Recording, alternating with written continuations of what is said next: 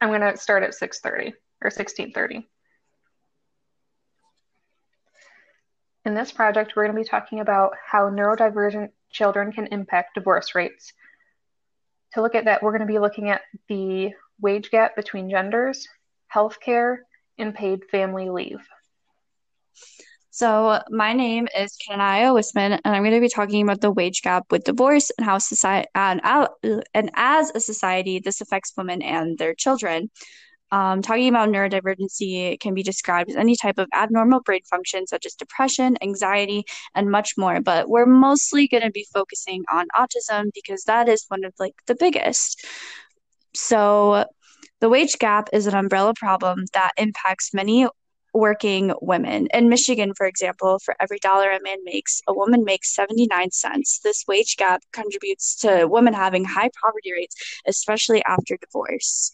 So, going back to children with neurodivergencies, focusing specifically on autism, this can have a big impact on these children. These children rely on a routine, and when parents get divorced, this routine is kind of like broken. So, for example, like moving into a new house, moving into a new house is stressful. Even for uh, someone who is neurotypical, this can change the routine of what they're used to. And uh, now these routines go away. They move into a new house, a new neighborhood. Um, women do not always get the better end of divorce. Uh, except they typically get the children. They may not be able to find a nice house like they had, so they may move into a smaller one, like an apartment or in with a relative. Um, there's less income in the home because fathers are typically the ones who do better off after divorce and divorced women have higher rates of poverty. There is less income in the household, and with the wage gap, the divorced mother is now making less than she was before. This impacts not only groceries and clothing, but also healthcare, education, and more. Some neurodivergent children need more extra help in school if they are to succeed. If the mother is working extra hours to pay bills and such, the child is not going to receive that help. This also includes women of color because they make significantly less money than white females. Below is a chart from the Pew Research Center, and I will be describing it. Um, it's talking about uh, bachelor's degrees over the age of 25 and how much they make. And Hispanic women are actually at the lowest of that. For every $35, a Hispanic woman makes 22. So and then the second highest is African American, which is $23 to every $35. And then uh, white woman and then Asian woman right after that. So the wage gap is something that needs to be fixed if single mothers are going to survive with their children, um, if they get the support that they need. A lot of single mothers do receive some type of policy res- support, but it doesn't really help. It's the bare minimum of what they need, and typically they're still struggling after that. So, for solutions, there are many social policies that help with the wage gap, especially for single mothers who have children with autism and more. But what needs to be done is the elimination of the wage gap. Women in all fields and all professions need to be paid the same as men. There's no reason for men to be the most successful after divorce if they are already paid the same. Single mothers of all races and single parents of all races need to be assisted. Hello, my name is Katie Bosley, and today we'll be talking about universal health care. I am going to touch on how this could improve the lives of families with children and how our current current healthcare system puts financial burdens on parents that often lead to divorce. First off, what even is universal health care? Let's think of a world where all of our citizens were offered health care regardless of if they could afford it or not. Through universal health care, all citizens are provided with services. This would be a huge step for families in general, but especially for families with neurodivergent children. We know that at some point all parents experience stress. Those stressors are heightened for parents with an autistic child. Children who are neurodivergent require more help from specialty health facilities. They require more tests to be ran and even more medications throughout their lifetime. Although neurodi- although neurodivergencies like autism cannot be cured, there are treatment options that help children on the autism spectrum. Treatments like applied behavior analysis or ABA are one on one treatment approaches. These have found to be effective for neuro- neurodivergent children. However, the average annual costs are anywhere from $45,000 to $100,000 annually. Insurance companies typically cover around $36,000, where some insurances cover less. There are thousands of low income or even middle class income families that cannot cover the costs to help their autistic child succeed. Our country is adding to these hardships by not giving families the proper tools to strive and succeed. They are causing the decline of relationships by not allowing equal universe equal universal health care.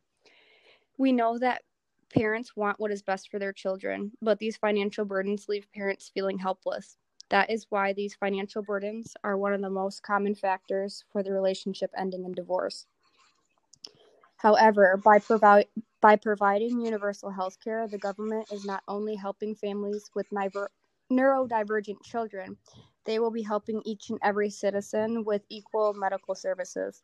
This will take some of the stresses for families, creating healthier relationships and environments for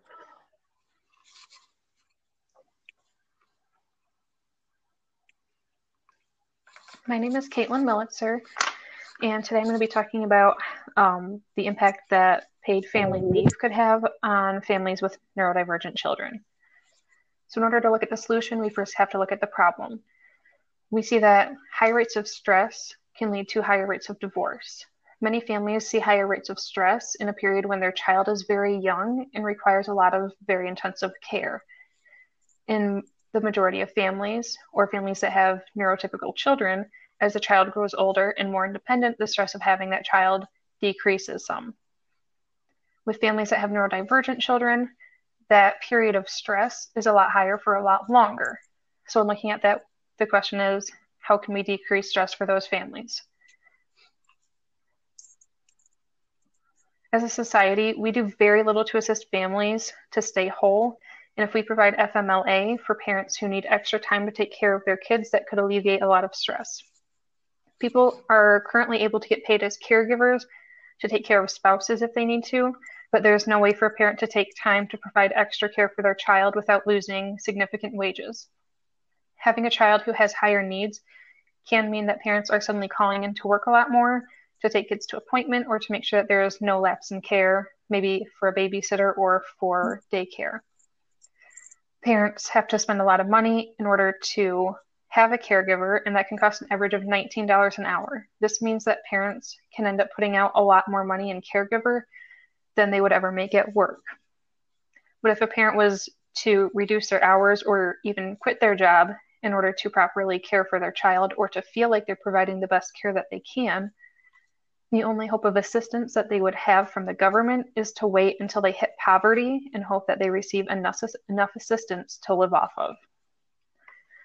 I would recommend the government implementing a paid FMLA within our society, and that we also offer this FMLA for parents who, who are only working part time in order to care for any neurotypical child. This would allow them to provide the care, make sure that they're able to get to all the appointments they need in order to thrive the best that they can. And it would also reduce a lot of stress on the relationship when families aren't worrying about where their next paycheck is going to come from or who's going to be taking care of their child. With a reduced level of stress in the marriage, it reduces the chances that the marriage would end due to a divorce. And it would also mean that neurodivergent, less neurodivergent children are experiencing the shockwaves of divorce. If even if we had this in place in a family with a neurodivergent child was to end in divorce, this would also help the parent a lot cope with the sudden shift in responsibilities that they would have with work and caring for a child. While this bill could be extremely beneficial for many families, it could also be extremely hard to pass. We do not have any paid FMLA at a federal level currently. So it would be hard to get into place and to also find the funding for it, but then to also extend it to parents with neurodivergent children. Um, uh, a question that I'd like to pose for further research with this topic is that as women are usually expected to be caretakers of the family, would we see a more dramatic drop in mothers in the worst workforce who are already struggling as growing professionals, like we've talked about with the wage gap that they see compared to their male counterparts?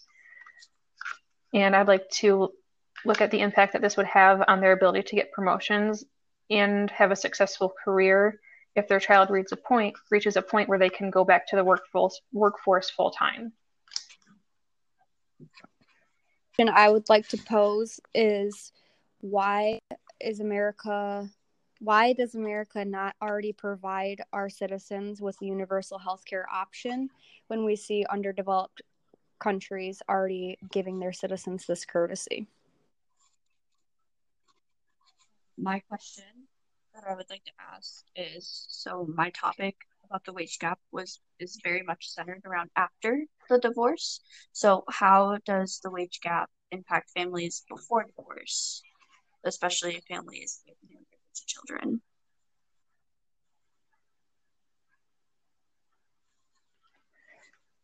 So as a group, we've talked about many different ways that we can improve the lives of family with neurodivergent children. These are only three topics that we chose to tackle. There are many different ways that we could assist these families.